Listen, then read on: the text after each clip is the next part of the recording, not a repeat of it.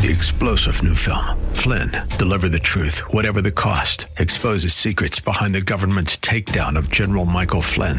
Flynn knew what the intel world had been up to. He ordered the first audit of the use of contractors. This set off alarm bells. He told the truth. He was the most dangerous person for Donald Trump to hire. They had to get rid of Flynn. Flynn, deliver the truth, whatever the cost. Available now. Watch it today. Go to salemnow.com. Salemnow.com. Tired of the negative news and flashover substance? It's time for Today with Dr. Wendy. Dr. Wendy Patrick is a trial attorney, patriot, and PhD with a passion for people and a penchant for politics. Dr. Wendy brings you the headlines, streamlined news you can use. It's time to be informed, engaged, and entertained. Now, here's your host, Dr. Wendy Patrick. Welcome to another edition of Today with Dr. Wendy. I'm Wendy Patrick and my co host Larry Dersham, who is reporting from on location tonight. I'm going to let him tell everybody exactly where he is. Have a wonderful show for you. Um, but, Larry, so as not to steal any of your thunder, why don't you tell our listeners and guests where are you broadcasting from this evening? Yes, Wendy. Uh, I am located at the Billy Graham Library in Charlotte, North Carolina. And we're so privileged to be in here right now. And we'll have a guest at the second half that's uh, really in charge of this whole operation. So, yeah, let's go for the program now. So, today we're fortunate to have back with us Robert Tyler, who is the founder, president, and general counsel for Advocates for Faith and Freedom, which is a nonprofit law firm dedicated to protecting constitutional and religious liberty in the courts. He has some additional information about some landmark cases he's working on that we didn't get a chance to cover the last time he was on, which was last week. So, welcome back to the program, Robert. So good to have you. Hey, thanks for letting me come on again. So, Robert, last time you were on, we discussed sort of the background to the lockdowns of California churches that were held to be non essential businesses at the time by California state government.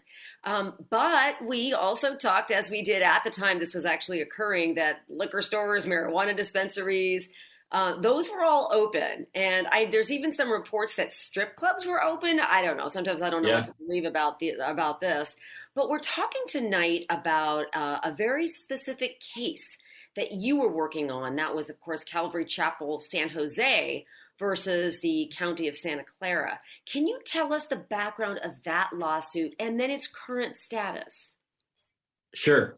We filed a lawsuit, um, as we talked about last time, in the um, during the lockdowns. The churches generally agreed to lock down and said, "Okay, well, we'll stay for a temporary period of time." And then we launched the Declaration of Essentiality, and churches all committed to reopening on May 31st in 2020 on the on the day of Pentecost. Such a great, wonderful day it was. And then uh, the county of Santa Clara um, continued on with some very restrictive uh, requirements with churches and said, well, if you're going to be a church, you can have no more than 25 people in attendance outdoors at a time. And we said that just that is erroneous because that there's the same limitations are not placed upon any other commercial enterprise. So what we did was we filed a federal lawsuit, and we filed in federal court in the in Northern District of California, which is a tough district to be to be litigating in, as you probably know. It's tough when you're representing churches in a very liberal arena, and so ultimately, what happened was we uh, we filed suit but within a few months, uh, the church was meeting, and so the county of Santa Clara came and they started to fine the church, and they filed their own lawsuit in state court. So now we got a federal case and a state court case. The county ended up imposing over four million dollars in fines against the church because they were meeting and gathering in person. So we wind up with this this just crazy, obnoxious uh, fine, which we argue is in violation of the Eighth Amendment. Eighth Amendment, excessive fines. I mean, how in the world uh, is it justifiable for the county to come in and issue that many fines, especially when all of these other businesses are being allowed to be to be open, the Costco's, et cetera, all these others. So um, we've been litigating this even after the Supreme Court came down and said that the uh, it was unlawful to limit uh, the size of church gatherings and it was unlawful to prevent church gatherings from ongoing. The county of Santa Clara continued, and and and they ignored the Supreme Court. And so the great thing about all of this is, in the end, is it's been it's it, it's a big ship that is finally turning in federal court the the the county of santa clara is still trying to get extract fines out of this small church. Now they drop they they dropped the fines to 2.8 million dollars because they were gathering in person. Now what the court what the federal judge said in our last hearing she said she said county to the county counsel i don't think you want to die on this hill. This case has mushroomed out of control you ought to get to a settlement conference and try to settle this thing right away. So very exciting news. Um, uh, and, most recently just yesterday we had another great win in that case. Uh, the state uh, excuse me the, the county of santa clara came in and tried to uh, asked the federal judge to put a stay on her case, to, to suspend her case so that the state court case could go on because they're they're having success in state court. That's where they got their fines. That's where they're trying to impose their fines, and they, and, and they don't want this judge who's clearly indicated how she's going to uh, apparently how she hopefully will rule at least. So they're trying to get her to put a stay. The judge said yesterday, nope, we're not going to put a stay on that. This case continues. And so we're really excited about this because finally, uh, you know, this is uh, probably one of the very last cases in the country. And, and this is really about freedom. And this is this is a David and Goliath situation. This is a circumstance where the county counsel for the county of Santa Clara uh, went out and fancies himself as the as the architect effectively of the lockdowns the county of Santa Clara is the first county uh, in the country to issue a stay at home order. And then the state of California followed, and then the rest of the country followed them. This uh, gentleman is listed as a fellow with a Soros affiliated uh, organization. It, it's, you know, we were in the middle of Silicon Valley where you have all of big tech uh, who have so much political influence this is one of those David and Goliath battles. And uh, it, it, we're just about picking up our little stones right now. And I think we're going to soon be able to fling them and, and hopefully win soon. Well, Robert, I should ask this how is Pastor Mike McClure and his congregation and staff holding up under all this pressure? You know, what a what a testament to uh, men of courage women of courage. This is a congregation who who comes to church and the first time they came to church realizing that it's possible that they could all be arrested, but they came to church anyways. If it was going to happen anywhere in this country where someone was going to get arrested for going to church, it would have been here at this church. Uh, and uh, they didn't. Uh, Pastor Mike McClure himself has been personally uh, levied with fines uh, far in excess of $150,000, not just against the church, but against him personally. Uh, and he stands and says, Look, you can take everything from me, but you're not going to take my right to spread the gospel of Jesus Christ. Oh, that's fantastic. Hey, if I could quickly get into this, I understand you're also working on an election uh, uh, integrity type lawsuit. Could you tell us a little bit about what's going on with that? Yeah, sure. You know, we are in the Ninth Circuit uh, on, on an election integrity lawsuit in California that relates to the fact that uh, there were so many violations of uh, protocols, legal requirements from last election, such as uh, uh, observers not being able to observe, the lack of signature verification.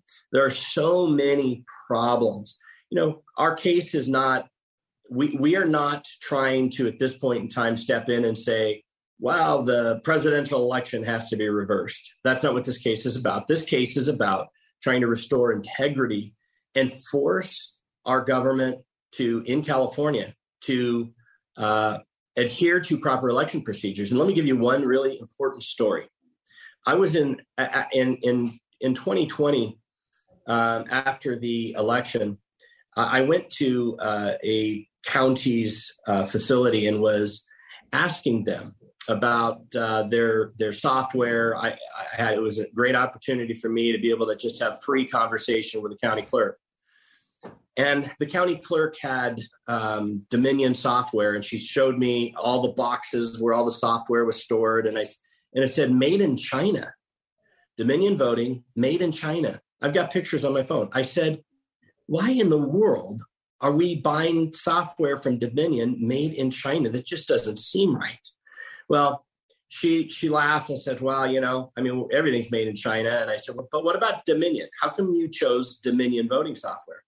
And what she said was, she said the Secretary of State would only authorize in California the reimbursement to the counties for the cost of these systems if they bought if they bought Dominion software. And to me, that just reeks of of something wrong. You know, Robert, unfortunately, we're almost at the end of your segment, but uh, you know, there there's just so many different kinds of lawsuits that you're involved with. Not to mention, we haven't even gotten into some of the, you know, the you know, governor's endless stay-at-home orders and restrictions. I mean, there's just so much you're involved in. We'll probably have to have you back again, but we just want to say thanks for all the the good work you're doing and really just you know shining a spotlight on some of the issues and having the conversation i think more than anything else it's interesting that we really should be furthering these conversations so thank you so much for joining us However, for our listeners, we want to make sure you stick with us. We have to take a short commercial break, but please don't touch that dial. We have a lot of must hear news on the other side of the break. You're listening to Today with Dr. Wendy. We will be back in a flash.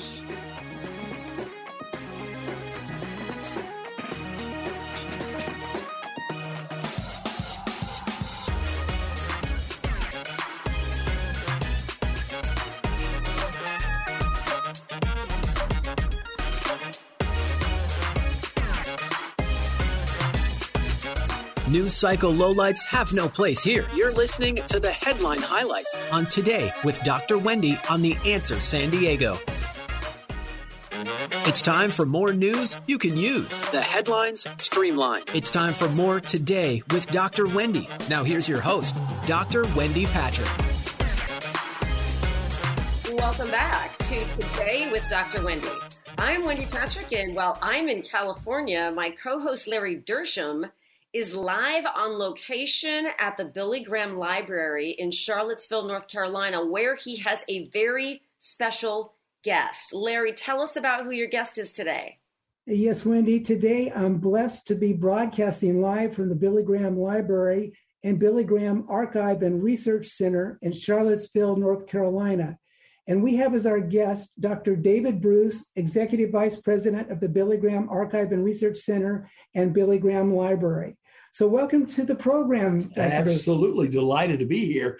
And just so you all know, we're in Charlotte, North Carolina. Charlottesville is in Virginia.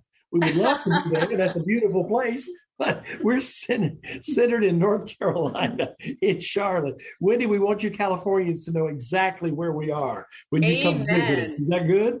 No, and you know, I've been to your library uh, several times because we take a lot of Christian tours. Oh, that's is, wonderful. Yep, which, as you probably know, is based not too far away. So I've been there exactly. on several occasions. Well, um, can't Dr. wait for you to come back. Oh, you you bet. Um, I understand, Dr. Bruce, that you and your wife Carrie came to North Carolina in 1995 yes, after ma'am. spending years working to prepare the way for Billy Graham Crusades. Yes. And while you apparently supported uh, Mr. Graham as his executive assistant, your wife supported Ruth and that both you and your wife served alongside the Grahams until their death. And I was just wondering what a wonderful blessing to have that kind of a relationship. Um, what was that like? I can imagine you'd probably tell me it was like a part being a part of the family. Well, it, it, they were very sweet and, and precious people, as you know. Part of the great joy for us, Carrie and myself, was just to support them so they could continue their ministry as long as God gave them breath and days. Mrs. Graham, of course, passed away in 2007. Mr. Graham would live another 11 or so years, dying in 2018. And after the period of, of her loss, he began to preach a bit more and did video and some books. And so we're just delighted to have had that portion of their lives. These were unique people. And Wendy, as you know, having been here in the library in Charlotte, the, the uh, full expression of their lives is reflected here in this very special museum, a very special place. And that's why I'm happy today to encourage everyone listening to come visit us when they can. We love to have folks, especially from California, to come see us and from all over the country. Uh, Dr. Bruce, for those who have never been to the Billy Graham Library, can you tell our listeners a little bit about it and when it's scheduled to reopen? Because I understand it's being renovated right now. And also, you're just completing construction on the Billy Graham Archive and Research Center, which will be a 34,000 square feet facility wow. that will house, will house Billy Graham's correspondence and records his audio, video, and even his sermon notes. Yes. What an amazing thing. Could you tell us oh, a little bit about happy, both of those? Happy to. Uh, it's not very often uh, in our ministry that we have three unique projects going on at once. Uh, but seated where we are today, we're in the library, which is the interactive uh, reflection of Mr. Graham's life and Mrs. Graham's as well. It is a museum, it's a dairy bar, it's a bookstore. We also have Mr. Graham's boyhood home here. And on the grounds in a beautiful way, are the final resting places of the Grahams uh, Memorial Garden. Now, that's connected in this building to a brand new training center that's just being built on the side of the library. This is going to provide for us the first time a multi purpose room where we can train people in the principles of Billy Graham's ministry. When you think, Wendy, of young people and uh, Bible college students, missionaries, and pastors, if we can help encourage the next generation to continue the ministry, evangelism ministry that was so uh, reflected by Mr. Graham's life, it'd be marvelous. Then we're adding a third building, which is the Archive and Research Center. And for the first time in our history, we have the opportunity to bring all of the what we would call historical treasures of Billy Graham's long life in ministry. You know, he lived to be 99, but he preached for nearly eight decades uh, starting very early. And so, what we have in that building are all the material, historical paper records of his day, uh, the ways in which God used him. You were talking earlier about uh, Wendy, about Carrie and I setting up meetings. And one of the great meetings we were part of was 1985 in Anaheim at the uh, Anaheim, uh, the Angels uh, stadium there. It, just marvelous uh, when you think about it. But those kind of meetings didn't just happen. There was a year's worth of preparation. Now, those historical records are then part of what we've collected. Every meeting he was part of, and it's a chronicle of what God did in those days. Remarkable. Well, along with uh, memorabilia that was collected from all over the world, along with uh, photographs and audio and video that reflect how God used Mr. Graham. It's really a testimony of God's work in our world.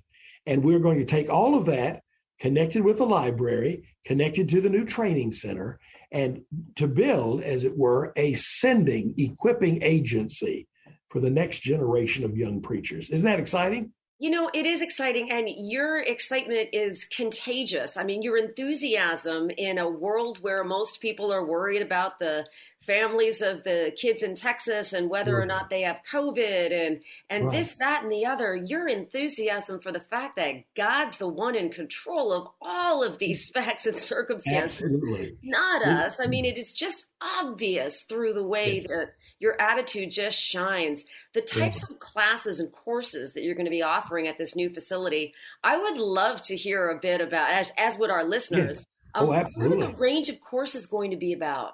Well, there are tremendous things that occur on this property. Everything from women's events. Uh, we have a, a wonderful event just a week from uh, Saturday uh, in our major headquarters here for mothers and daughters. And it's a wonderful opportunity to bring uh, that age group together uh, to encourage mothers about leading their daughters to know Jesus uh, that, that we have known. We'll have men's events. We have uh, an event for bikers later uh, in, in the fall. We have teaching events. Uh, we will have concerts. We'll also have training events where we bring pastors and others in to learn these principles I mentioned a moment ago. Now, all of this information is on the website, billygrahamlibrary.org.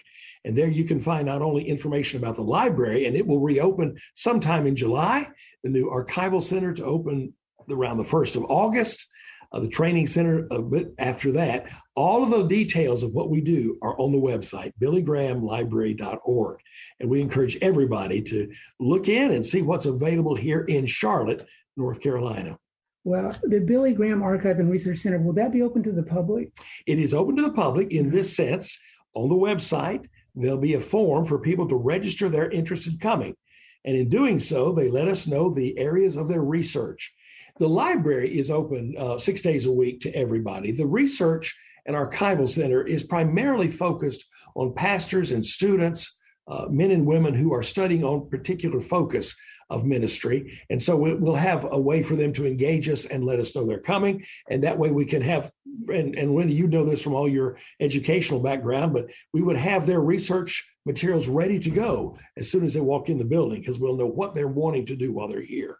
So, yes, there's interaction all around this place. And again, information is best found on our webpage. We just can't wait to get everybody to come see us when we reopen.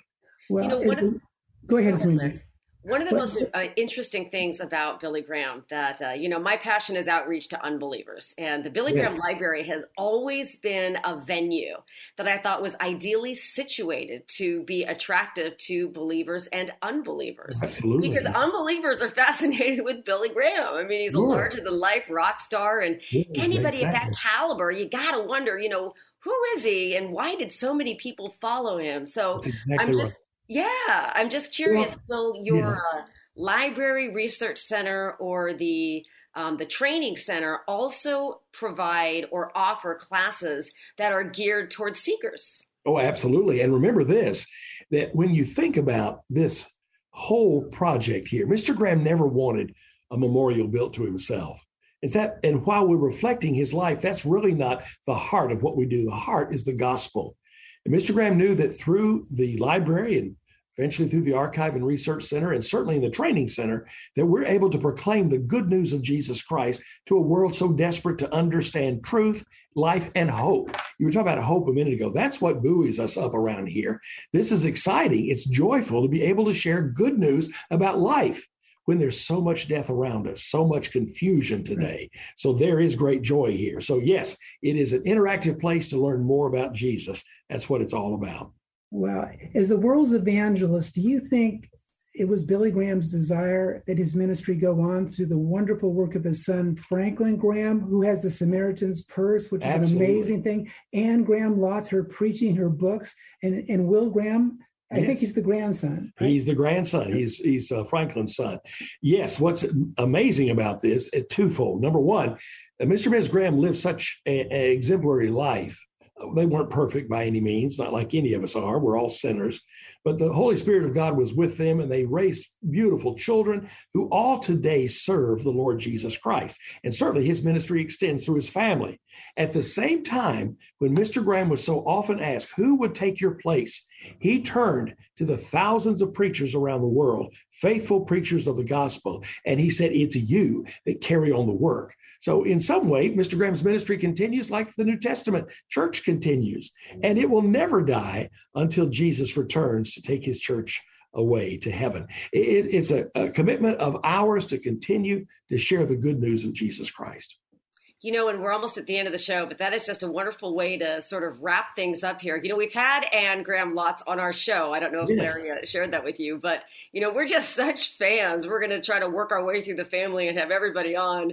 Um, That's perfect. We are also going to actively promote, not that we need to, because the good Lord promotes it all on his own. Uh, this the, the, grand reopening of well, the Library Center. So we want to thank you very much for joining us and would like to thank you to our listeners. This has been one of my favorite segments, um, broadcasting on location from one of my favorite places. So yes. uh, thank you very much thank for your time. Thank you, Wendy. Always great to see you and my awesome. friends here beside me. So we're grateful. God bless you. Thank you. You've been listening to Today with Dr. Wendy, Headlines with a Silver Lining. We are wishing you a good weekend and we look forward to seeing you back here next week. Have a wonderful, safe week, and God bless you. Thank you for joining us for Today with Dr. Wendy. You can learn more about Dr. Wendy and how to become a guest or sponsor of the show by visiting wendypatrickphd.com. That's wendypatrickphd.com. Tune in every week at this same time as Dr. Wendy will engage and inspire you with an upbeat viewpoint on the highlights of the day. This has been Today with Dr. Wendy on The Answer San Diego. Three star general Michael J. Flynn, head of the Pentagon Intelligence Agency, knew all the government's dirty secrets. He was one of the most respected generals in the military. Flynn knew what the intel world had been up to, he understood its funding. He ordered the first audit of the use of contractors. This set off alarm bells. The explosive new documentary, Flynn, Deliver the Truth, Whatever the Cost, and covers the facts behind this scandal. Flynn told the truth. He was the most dangerous person for Donald Trump to hire. I find out the worst enemy that I'm going to face in my life is right here in America. They took my assessment and they wanted me to change it. And I was like, I'm not changing it. They had to get rid of Flynn. With in depth interviews, archival footage, and never before seen personal records of the man behind the headlines. I just felt like I was drowning. Flynn, deliver the truth, whatever the cost. Available now. Watch it today. Go to salemnow.com. Salemnow.com.